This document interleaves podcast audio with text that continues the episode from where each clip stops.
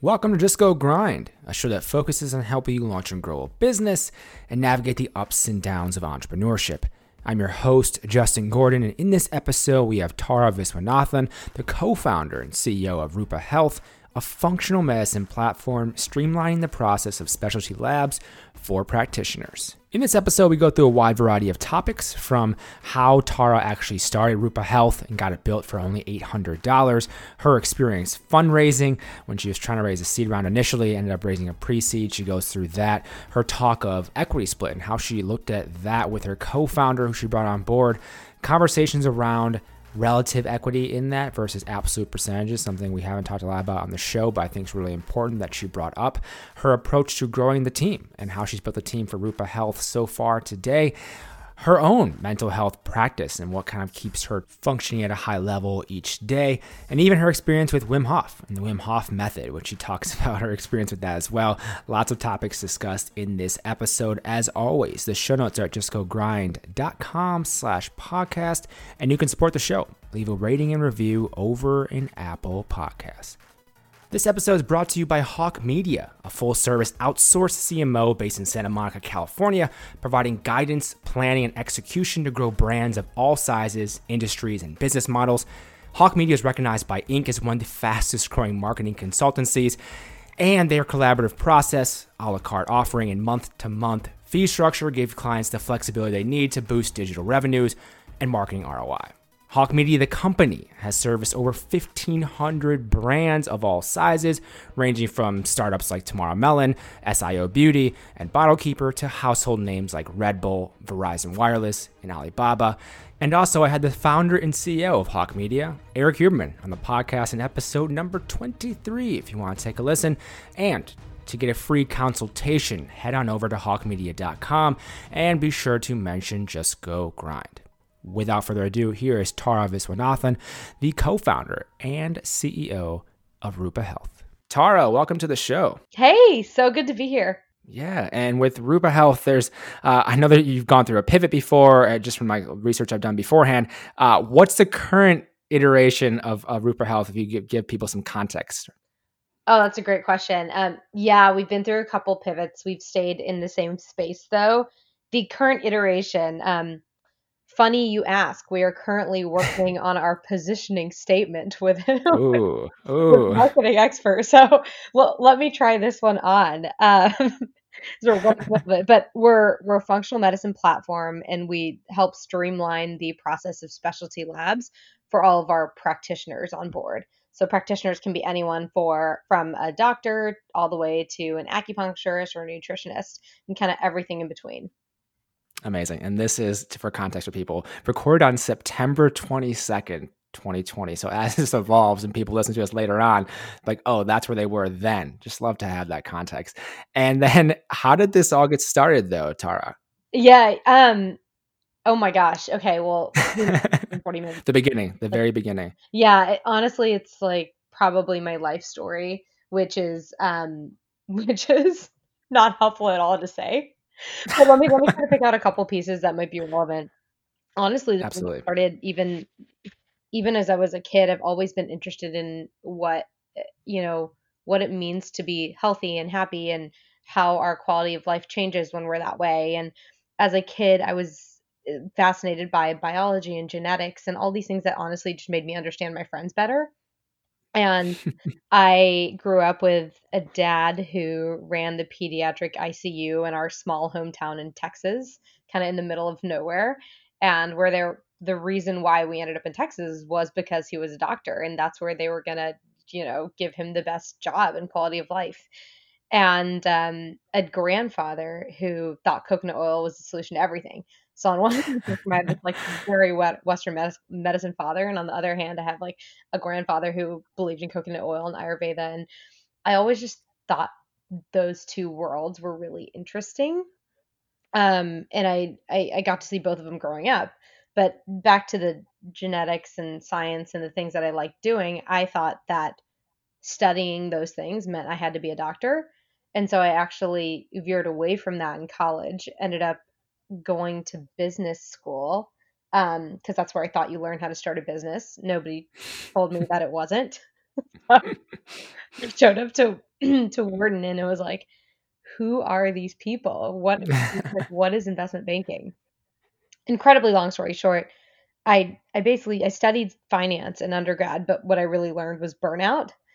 And that kind of brought me back full circle to this idea of, you know, how do we get ourselves to feel alive every single day? And then there's more to the story. I came out to California to study how do we build products that help people have better health. And that was really the start of it. It was just that question, but we can dive into all of those things, but really started out as when I was a kid and just kind of continued that throughout.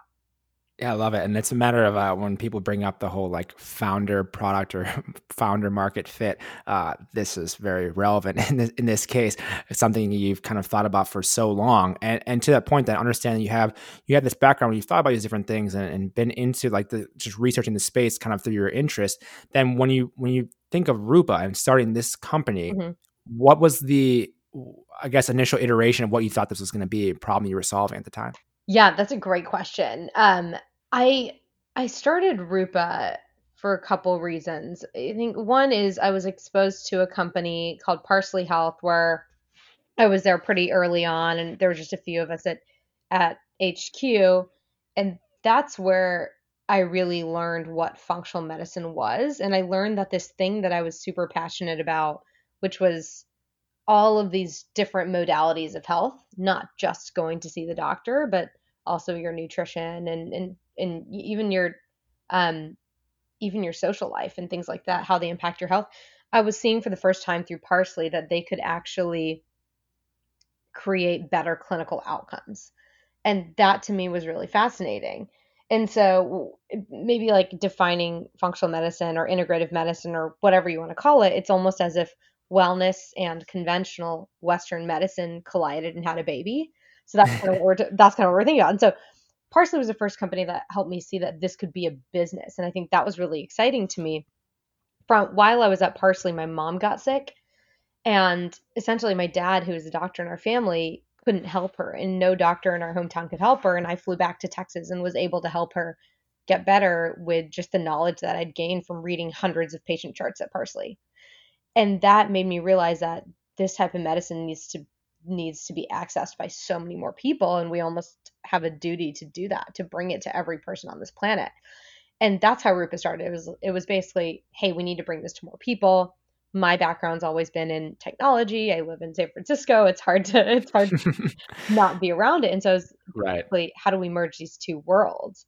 So that's all I walked into Rupa with, was this idea of we need to build infrastructure for integrative and functional medicine. And I have no idea how we're going to do that. And yeah, and the reason we started where we did and what we started on was a marketplace. It was a ZocDoc for alternative medicine providers, is because I gave myself a deadline and I told myself, ooh. I quit my job on Halloween of 2017. And I gave myself a couple months to just travel and go home and see my family and things like that and get some space. And I told myself by Jan 1, I was going to decide what that initial product was. Oh, wow.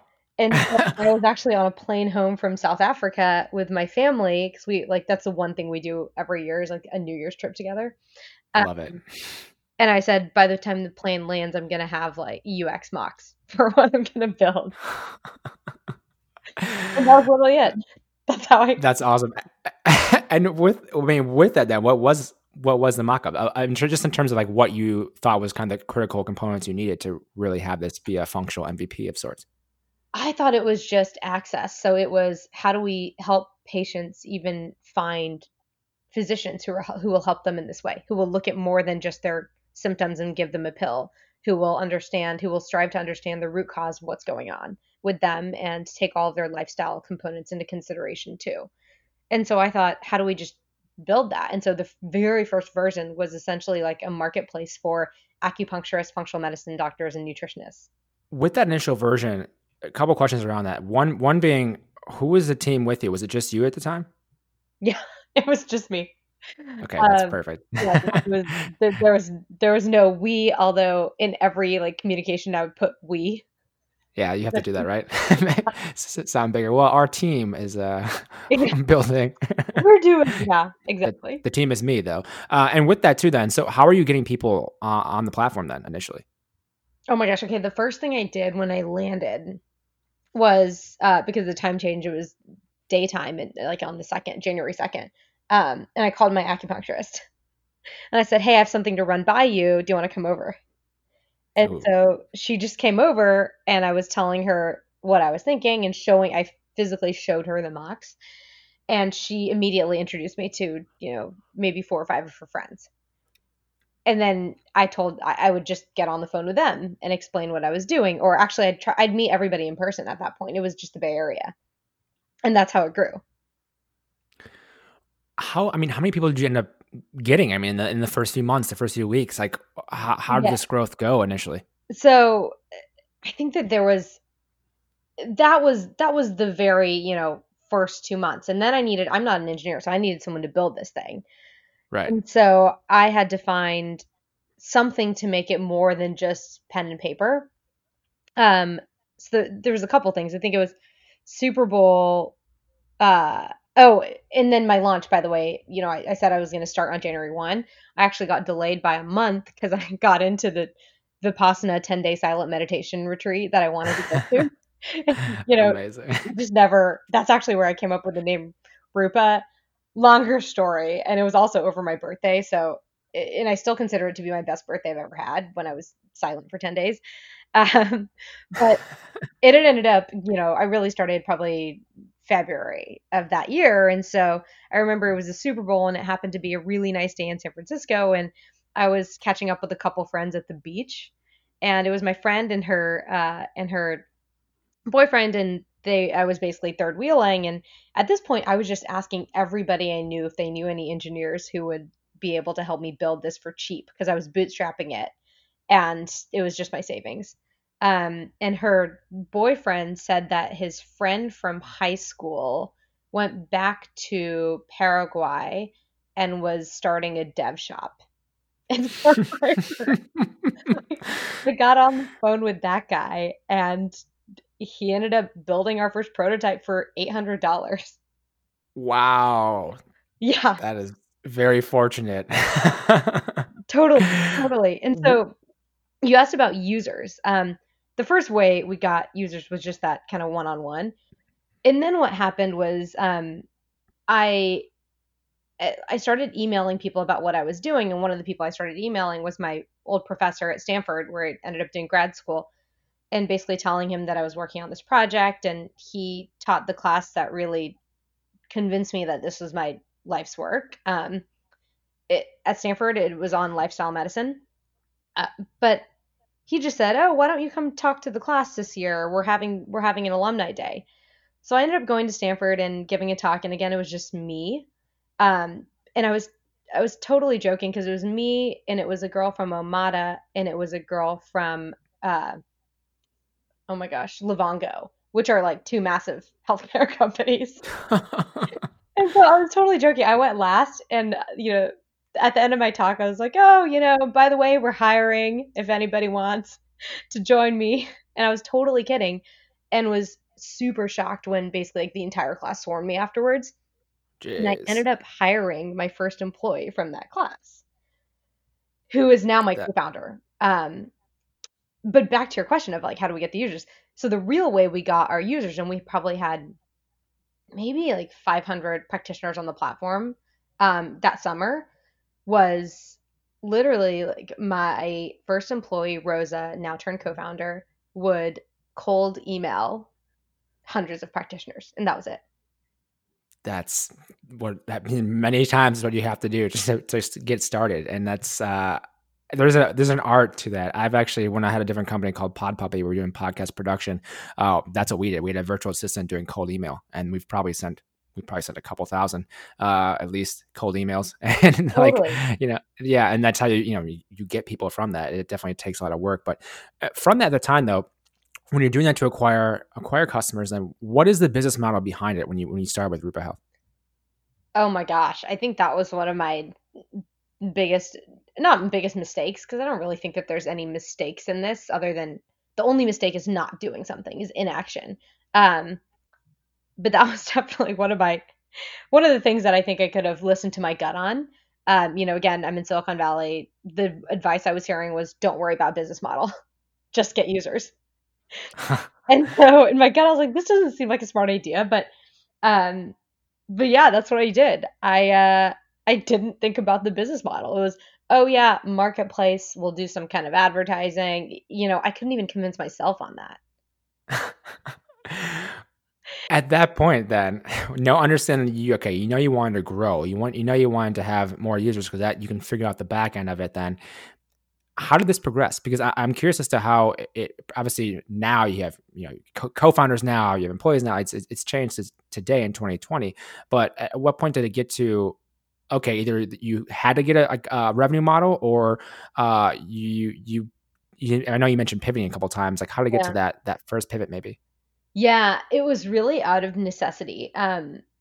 So Rosa, my first employee, came on board, and I somehow convinced her to turn down her consulting offer, her healthcare consulting offer. And I had no money. This was just me and my savings account. And so I told her, she happened to be traveling, that she was a senior at Stanford, graduating. And I told her that by the time she comes back from, her internship in India over that summer, I would have a job and some way to pay her in September. That was the goal. And so basically I had to figure out how to get funding by September. Oh man. Oh. And so that's when I, putting together our plan is kind of when I realized there was no, like, where's the business model here? Like, what are we doing? Yet I still went to go pitch with basically no business model, or like no one that I really couldn't believe myself. Yeah. And I think that that's the thing, is like, I went out to raise a seed round. I couldn't do it. I ended up raising a pre-seed round. And I think that actually helped us, because I think if we would have actually raised our full couple million seed round at that point, we would have continued on the marketplace thing, because once you raise an institutional round, you're kind of committing to build that thing, or at least try it out. So we didn't. And so what we ended up doing, and by the way, I did not raise on time. I paid, my first paycheck to Rosa was from my savings account to pay for her rent. So that's going all in though. I love it. I mean, it's so tough to, I'm sure, to go through that decision. I mean, at that point when you had to pay her from, I mean, were you just assumed that you were close to raising, that you would be able to? I'm just thinking your mindset at the time. I don't know what my mindset was. It honestly, there was never a moment where this couldn't work. Yeah. And don't get me wrong. Now I have these fears all the time of, what if we're doing the wrong thing? What if this, I've all of those what ifs that come to mind. But for some reason that first year, I guess I was just so brazen about it that there was no way we weren't going to get some money, get some backing, and start chugging along. With the initial raise, I would love to know how big the initial pre-seed was, if you're willing to share, for context for people. But if not, like how long did that end up lasting you then? Yeah, that's a great question. So we, I set out to raise $2 million. Very quickly realized that wasn't going to happen. Ended up decided to do like a $250K pre-seed. And then it ended up, quote unquote, oversubscribed, even though I was really initially attempting to raise more. All these at some point they have just had nothing. But we ended up raising, I think, like 450, something like that. And then actually, as time went on, we'd meet more and more people. And then because we did it on a note, we just add them to the round. And so I think before we did our rate, it was something around, 450. And that actually lasted us up until a month ago when we did our seed, 2 months ago when we did our seed, we were super lean. And I, you know, we went through it and back where we had a team, we let everybody go, we, you know, hired up contractors again. We went through those pivots. Like it was very cyclical in that. And the goal was, let's just move as fast as possible, because I've been a part of and seen too many startups that raise too much money too fast before they have product market fit. Repeatedly have heard about the stories of those founders and raising too much, and then it just goes to waste, really. I mean, it honestly just kind of wasted dollars on the investor side, where they never can find that and they never end up getting it, or they do and just the valuations are way off in terms of the actual outcomes that will be for founders. And totally. And with that too, like you hadn't, I'm really curious about that initial funding. I mean, raising that, how did that go for you? How was that process for you trying to raise your first initial capital? Yeah. So, gosh, I think there's no word other than lucky to put on so many things. I mean, I basically had one angel investor who coached me through the entire process. And I feel now, looking back on it, I mean, it was a successful founder. And how many people kind of get that boys club wisdom firsthand. Like when I said coaching, I mean, I'd send him text message screenshots of emails and he'd help me figure out how to respond to them. So amazing. So how that happened was basically, my brother is an amazing human who you should talk to, actually. But he had gotten us. We will discuss. Yeah. He had gotten tickets to this comedy festival in San Francisco, and I think like that first year I was just so, and probably like now still, just so focused. And the thought of just, you know, I didn't go to comedy festivals. It's like, I gotta work, man. Like, what are you doing? Yeah. And he convinced me, he's like, you gotta come, like, let's go. It'll be really fun. And he's ultimate hype man and just the most positive personality. I was like, okay, fine, I'll come. He's like, I'll buy your ticket. Let's go. I was like, okay. And so we went to this comedy festival and we happened to run into, a guy who ran a company called Tilt, and essentially we had met him a few years back when my brother's social app became really popular, and we'd gone over, you know, it's San Francisco, a block. I'd walked a block over to James, this guy's, the angel investors guy, company, and asked them for advice on how do you reach college students. It was something so random like that. So we had met maybe a couple of years before. We ran into him and his wife. We're from Texas. They're from Texas. We're like, hey, how's it going? Fast forward, you know, 3 months later, I'm grabbing breakfast with my brother before I get on a plane to go to a conference in Vegas. And I'm talking about how I'm going to come back and I'm going to start raising. And in the middle of breakfast, he says, oh, shoot, I was supposed to meet James for breakfast, like totally double booked. I'm so sorry. I was like, hey, why don't you go? I got to run anyway. So I head home. And then, you know, 30 minutes later, my phone starts blowing up. And my brother's like, you have to talk to James right now. He is starting to angel invest full time. He's looking for great founders. I told him about you, and he would love to like talk to you and like coach you. And he's looking to be a coach for fundraising. I was like, okay. And he's like, just go to his house before the plane. I'm like, I have 30 minutes. Like, okay. So I take my suitcase in the Uber, go to James's house. And we just start talking. And within 5 minutes, we start talking about alternative medicine and how huge of a market this is and how big it's going to get. And he had been talking about founder burnout and how he started learning all these things and about in wellness that were interesting to him. And at the end of the conversation, he's like, I'm in, I want to do this with you. Let's do it. And I just happened to find the right person at the right, and he ended up selling his company to Airbnb, leaving and angel investing full time. And I happened to be his like first person he was coaching. And so it was just crazy timing, lucky, all of that. And he was the first check-in as well. And so the process, it was a big learning experience, but I don't know how people do it if they don't have their James, you know? Yeah. Yeah.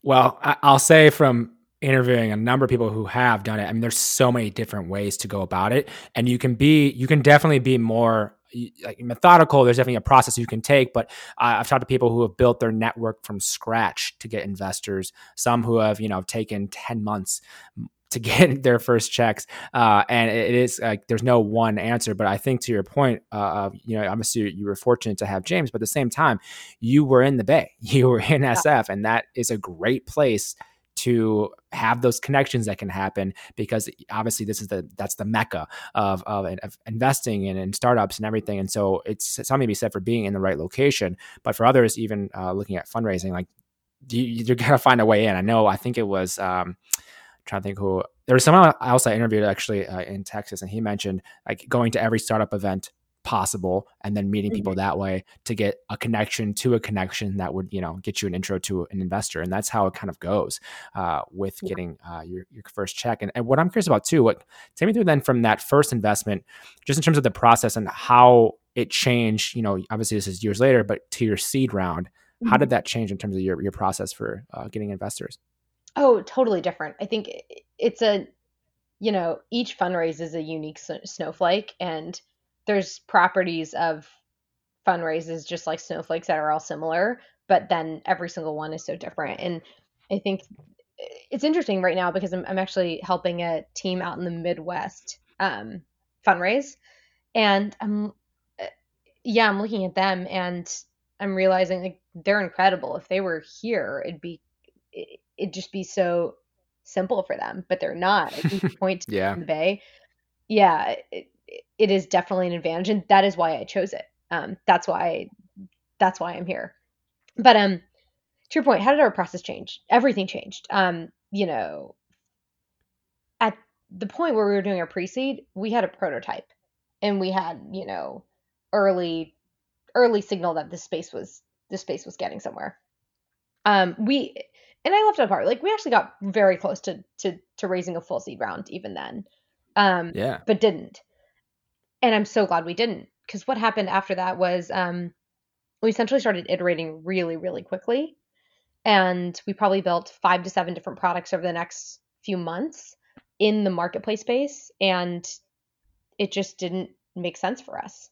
When I started reading more about, I think it was 4th of July last year where I sat down and read Andrew Chen's, 20 essays on marketplaces. Yeah. So many good ones out there with him. Yeah, exactly. And it just hit me. I was like, oh, wow, this is not the right industry for a marketplace, and these dynamics don't work. It just didn't make sense. And so I had to face the reality that no matter how many ways we sliced this current product, it wasn't going to work. So went back to the drawing board. At that point, like let go of everybody. It was just me and Rosa. And we went back to our original vision of a digital hospital for integrative medicine and functional medicine. And we just did that. So we said, let's just build the thing that we want to exist in the future, a very pared down version of it. And by doing that, we will find the problems and we'll learn. So we actually did that. We went from idea to running a full clinic in 3 states in 1 month. Again, with crazy help and all the things, but the important piece of that is that's where we learned the problem of lab testing. And we just had it was just so obvious once we saw it. And we just gave everything we had to the lab testing piece. It was an idea in January, so pre-COVID, and it just exploded. So then when we went out to do our seed raise, we had the metrics, I think, which just is it's an entirely different fundraise to do it off of a story and a vision and a founder versus metrics. They're just it's entirely different. Yeah. Yeah. So did you end up raising the $2 million like you mentioned you're maybe gonna try to do when you ended up raising a pre-seed, or how was your seed round? Yeah, we ended up doing this sounds so silly to say, but I realized when we were gonna get a term sheet from my top tier investor, like my dream investor, it was this moment where I actually felt like I was having a dream realized. Yeah. And it sounds so silly. It's just, but it doesn't sound silly. No, I get it. It sounds very much so like it'd be a dream to have that. That's what every entrepreneur would want, I think. Yeah. And I think it was, especially because it felt, like the last 2 years, we just celebrated our 2-year incorporation day. 2 years of just figuring it out. And I'm just so proud of our team for, you know, not consistently just head down, going down the wrong path, but being brave enough to recognize when things aren't working and change it up. And I think that's what it was we know this space better than anybody else. We earned that. And we were able to raise quite a bit more than what we initially set out to do from our top tier investor. That's incredible. That's a goal people would love to have, I'm sure, as an entrepreneur. And that's great. And one more thing just on the fundraising front, because I know people have asked me about this. How did you decide, or how do those conversations go? Obviously, you don't have to go into numbers, but conversations go about equity early on with your co-founder. Oh my gosh. Okay. Yeah, because it's always tough. No conversation about equity is easy. Right. It's interesting because she came on board as my first employee, and then she grew in that role quite a bit to the point where it was evident that she'd been with me since day one, and I wanted her to be co-founder. And we actually I thought that it would happen around our seed, or if we brought on a technical co-founder as well. And so in this last January, when we started working on this product, I mean, it was like the stars aligned for us. The perfect technical co-founder just happened to show up in my inbox. It was crazy. And so I went from being founder CEO to co-founder with two co-founders. And that was a shift, because I was not only, and the weird thing was I actually was negotiating, and I hate that word, but we were together deciding equity with me and Rosa.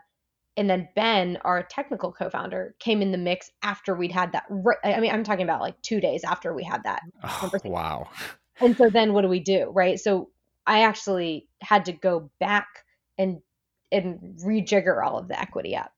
And then there's the question of, you know, I put thousands and thousands of dollars of my own money in here. And so what I ended up doing, Justin, was I actually had an Excel spreadsheet, and I just read a bunch of articles on how people think about equity.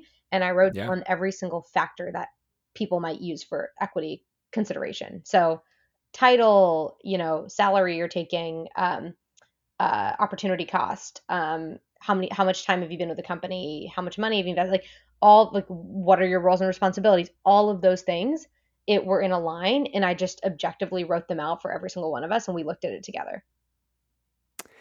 It's so great to hear that, because I don't think there's really much that's said from founders themselves about how they actually went through deciding on equity. And I've been through. I was recently had my MBA at USC, and like that was one of the classes we were discussing this equity thing. And you know, it's all hypothetical, but then you've actually been through it, and so. I think it's great to have those factors out there and then looking through them with people. Was it, I mean, how long was this conversation with them, and how did this go? I'm just curious. Oh my gosh. There's so much to this that, by the way, if anybody wants to talk about this one-on-one, there's probably stuff like I actually can't say.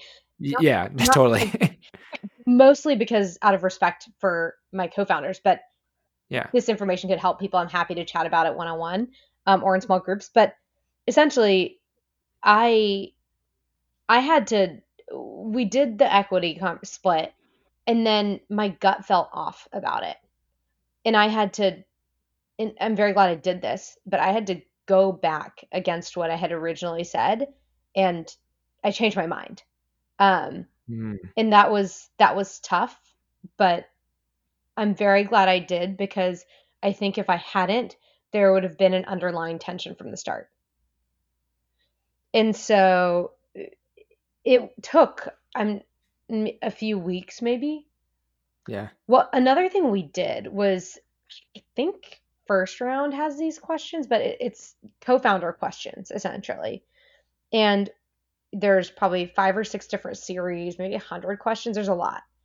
And we all answered those questions and came together to discuss them before we did any of this. Yeah. It seems incredibly useful. Yeah. As you're going through that. Because I mean, it is such it's a big decision. It's I don't know if the right word, not awkward would be the word, but it's just a really tough decision, and conversations to have with people, especially early on, when this is something that you're all going to be so invested in for so many years. Yep. And then I think another thing that I think is important to do, not just for co-founders, but for anybody on the team, is because equity is not, it is not objective in any way, you know? Right. What's actually very important is that people feel like they're being treated fairly, and to be treated, one component of being treated fairly is making sure it's equitable for the company and the circumstances that you're in. So sharing the relative equity that you're getting is actually more important than the absolute. And so with our co-founders, what we did was ignore everything else in the world. Let's just look at us three as if we are splitting up 100% of a pie. And that's how we talked about our equity split. We didn't talk about like absolute percentages at all. It was just us three. And so, you know, it's out of 100%, what do each of us bring to the table? What do we own? And that's actually how we do it with employees too, where it's here is what other people are getting and here's what you are getting. Yeah, I think that's a really important point to make, because it's like, okay, of the founder equity we have here, here's what percentage each person's getting. Exactly.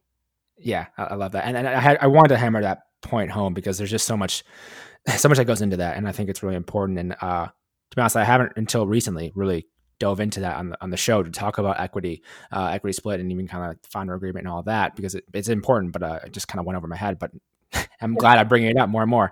One of the things then, going from there, obviously that's on the funding side, and that's towards that. I know you were initially kind of cold emailing people for the platform. How has the customer acquisition evolved and changed? Like, what does that look like today in terms of how you're approaching growing Rupa Health? Yeah, it's kind of nuts. I think the exercise that you'll hear is thinking through how do you get your first 10, your first 100, your first 1,000, thinking about it in orders of magnitude. And we're kind of at that inflection point where we need to think in order of magnitude higher. Up until now, it's been insane. It's been word of mouth. So almost entirely word of mouth with this new product. We have done very little. We had done zero paid marketing, even when we did our seed raise. Like, it was just total growth. And I think a lot of people talk about organic growth, in a way that if you actually dive in, it's actually engineered. Yeah. But for us, I mean, we had one cold email that we'd send out, and outside of that, everything was referrals. I maybe wrote an article for one. I wrote a post for one company's like weekly email or monthly email, but that was it. That is not going to scale. And so now we're thinking about, what are the things that actually scale? The good thing about our industry is that we know who our customers are. We're B2B2C, and our B2B portion makes it so that we know who they are, which is a whole different type of marketing or go-to-market than a B2C or even like a B2B enterprise, because we're essentially like more of a Square, like small business. It obviously changes. Yeah. Like you said, it changes when you're going through this life cycle of a company. How you acquire customers initially obviously changes, especially when you're looking at being venture backed and having certain metrics, expectations, et cetera, which come along with taking institutional capital. You're kind of, you're forced into thinking about, how does this actually scale, and how do we grow this to a farther level?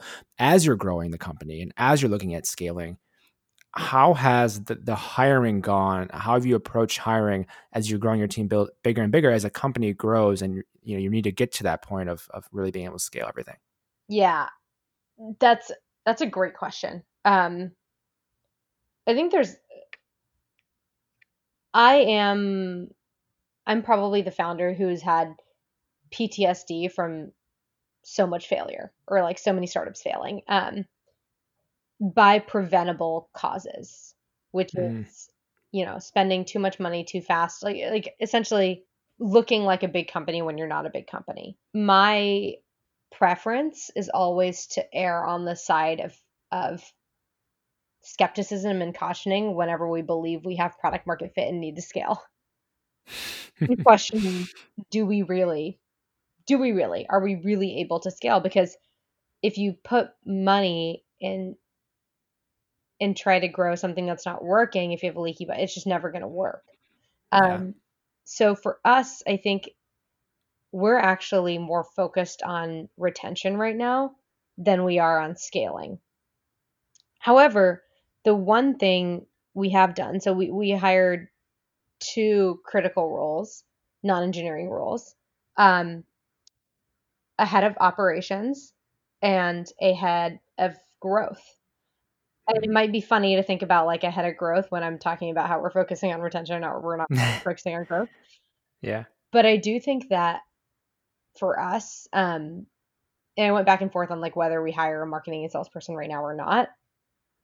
For us, the market is really young. And as if we can educate people, the more people we can educate on lab testing, the more customers we would have. And so I think that there's a couple types of growth. There's like the immediate, you know, pour fuel on the fire type of growth where you're, you know, pumping into ads or you're looking at existing channels. And then there's kind of like laying the foundation growth for you to be able to do it later. And I'd say that's what we're doing now. So we're investing in education and content and things that aren't going to reap rewards right now, but will in 6 months. It's interesting you mentioned that. I think about people say, like, you know, it's like a leaky bucket. If you keep putting more and more into it, it's still leaking. It doesn't change the fact. So if you can improve that, you're going to be better. And there, I don't know what podcast or what it was talking about retention rates, and like they had a company, I think actually was Sean Sheik from Pivot CMO. He was talking about going through Y Combinator when he had a different company, and they were basically said, oh, well, if you just increase your opt-in rate 1%, you'll reach your revenue numbers you need based on your whole funnel and how it works. And it was like, wait a minute, that's all we should focus on, that one metric, because that'll literally double the business. And that's what happened. It's exactly what happened for them.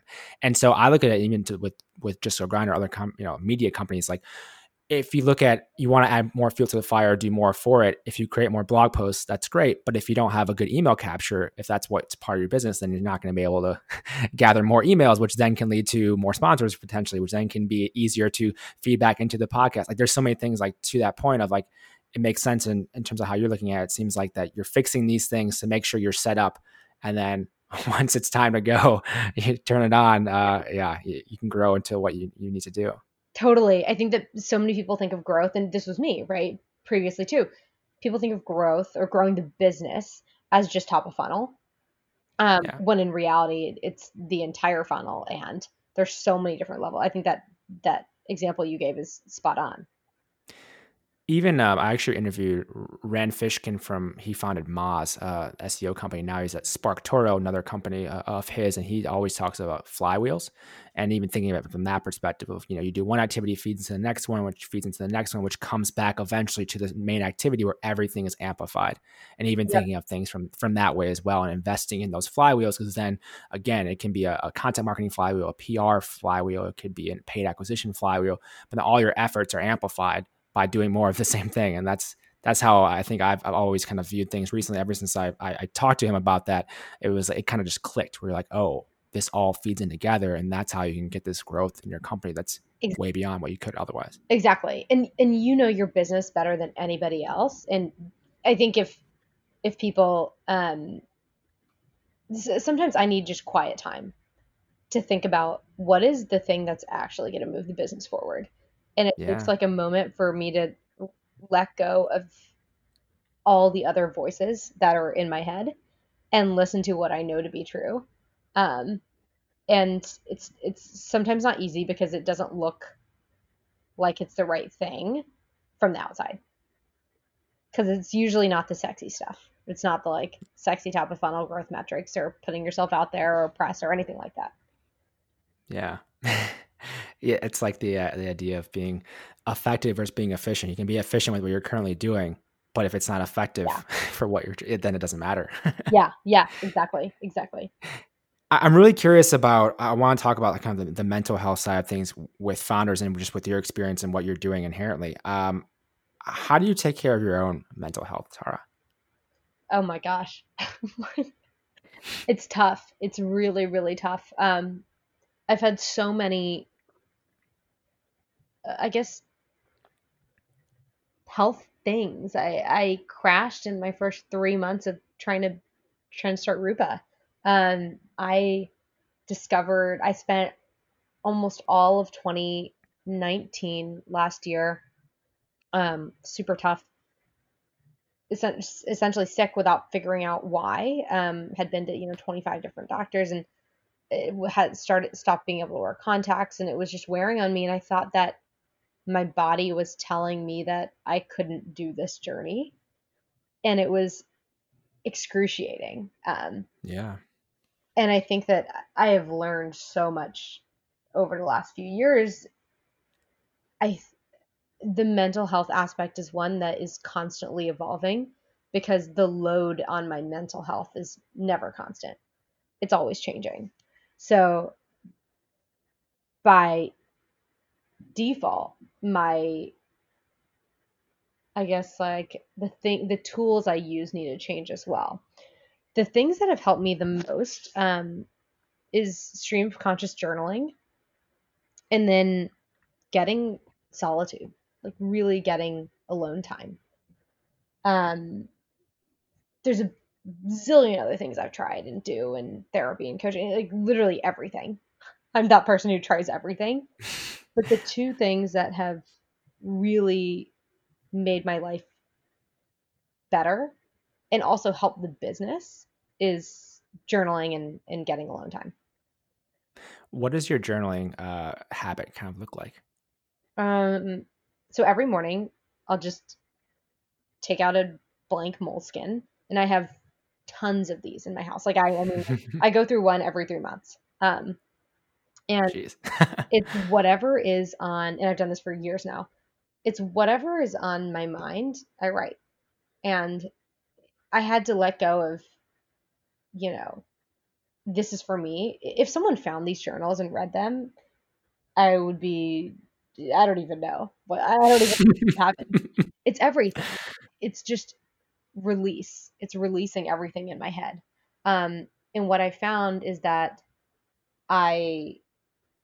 that's where I come to conclusions. That's where I think for myself. That's where I build frameworks. That's where I release pent up emotions. It's everything. Today is probably started out with something around like, I don't know, my matcha tastes good this morning. I like it. it's that. And then I'm feeling anxious about this. I have 4 hours of meetings in a row. Did I make a mistake in doing back-to-backs? Like that type of stuff. It's that. And I found that to be incredibly helpful. I will make a quick note on journaling. I think that it's one of the things that the biggest thing for journaling for me is nobody had to tell me to do it. It's something I love doing. Yeah. And I hear a lot of people are like, oh, how'd you get yourself to do it? I'm like, well, it's just something I enjoy. And I think that's a big thing for mental health too, is if you're not doing the thing, if your tools aren't things that you enjoy, you're probably just making it worse. Yeah. And that's another thing to do. Yeah. It's like more an added stressor. Exactly. You're like, oh, I have to do this. Now I have to do this. And I'm a big journaler as well. And I think I literally feel like it's something I need to do. It's not have to do it. I need to, like, I want to, but I also need to, because I'm the same way when I need to get it out on paper. Yeah. And then it brings clarity. Exactly. And there's just one or two more things I want to bring up before we have to wrap up. But one being Wim Hof. How was that training experience? Any takeaways from that experience? Oh my gosh. I have so many funny stories about this. He actually, I've actually said this. He actually slept on my couch when he was in San Francisco a few years ago. I'm actually sitting on this right now. How did that happen? Wait, what? He can't just gloss over that fact. This is years ago. I've always been interested in trying new things whatever. At this point, I'm just your traditional like Tim Ferriss groupie type person. I was going to say, I'm a huge fan. So yeah. Yeah, exactly. So I remember like listening to the Wim podcast very early on. I think it was 2015, maybe 5 years ago. And I ended up finding a Facebook event where he was going to be in Treasure Island in the Bay Area. And so I like tried to convince my friends to go. Nobody wanted to go. So for like one friend. So I ended up buying this ticket. At that point, $200 on a ticket was a lot of money for me. Actually, you know, it still is for me to think about going to something like that. And it was a four-hour workshop, and I go to this thing, and you know, there are these people checking you in at the front desk, and it's totally chaotic. I mean, there was maybe 50 people there. It was really, really small. And that was it. Like I ended up, the people who were checking me in happened to be his daughters, and I realized his family ran his business. And so I was just curious. And so I ended up, there's so much more to the story, which maybe we can talk about another time, but, I ended up just talking to people afterwards and ended up being the last person there. So I ended up hanging out with Wim and his family. And anyway, like a year later, I end up in Amsterdam. And that's where they're from. And I end up spending time with them. And then maybe a few months later, they come to the Bay Area. So they reached out to me and they stayed with me. And it was just a friendship that started because I was curious and started talking to them. That was literally it. Yeah. And this was before they were like crazy famous. Very much so now. But I was intrigued by this idea. I'm always fascinated and impressed by people who dedicate their life to things when it's not cool to do so. In Wim, if you hear a story, I mean, he's been mocked and made fun of for the majority of his life. It's only recently that he's been given some recognition for the work he's done. And I'm so inspired by that. And so that plus the breath work is something that I've always been interested in, meditation, all of it. So yeah, I think that all of these things are interesting tools to teach us what we're capable of. It's like I see Wim Hof Method as something that everybody should try once to see if it has any sort of beneficial effect on their body or their mind. And if so, why wouldn't you keep doing it? Yeah. Tara, where can people go to learn more about your company, connect with you if they want to, everything? You know, I don't know. I'm like where can you? Obviously, our company, rupahealth.com, RupaHealth. I'm on all the socials. I'm not really great at Twitter. I'm not really great at social media anymore, which is shocking because I still actually love it. I'm probably most active on Instagram. I think there's so many great things have happened to me because of social media, and I think there's a right way to use it for me. But so I'm on Instagram, I'm on Facebook, I'm not really on Twitter, but for someone who is not great at social media, folks, understand this. She's running a thriving business without being great at social media. So it can be possible. It can be actually business was better after I stopped being on social media as much. Well, there you go. I'll be sure to link up all the socials and everything in the show notes as well. Just go grind.com/podcast. Tara, thank you so much for taking the time to come on the show today. Oh, thanks so much, Justin. Thank you for listening to this episode of Just Go Grind. I really appreciate you taking the time to listen. The Weekly Grind, which is my weekly newsletter, comes out every single Friday. You can find it at justgogrind.com/newsletter. This is filled with tips, tools, and strategies for growing your business. If you want to know how to launch a business, how to grow it, how to get it off the ground, find employees, all these different things. There's a few tips, tools, and strategies every single week I deliver right to you. justgogrind.com/newsletter. Check it out. Thank you so much for listening. Talk to you in the next episode.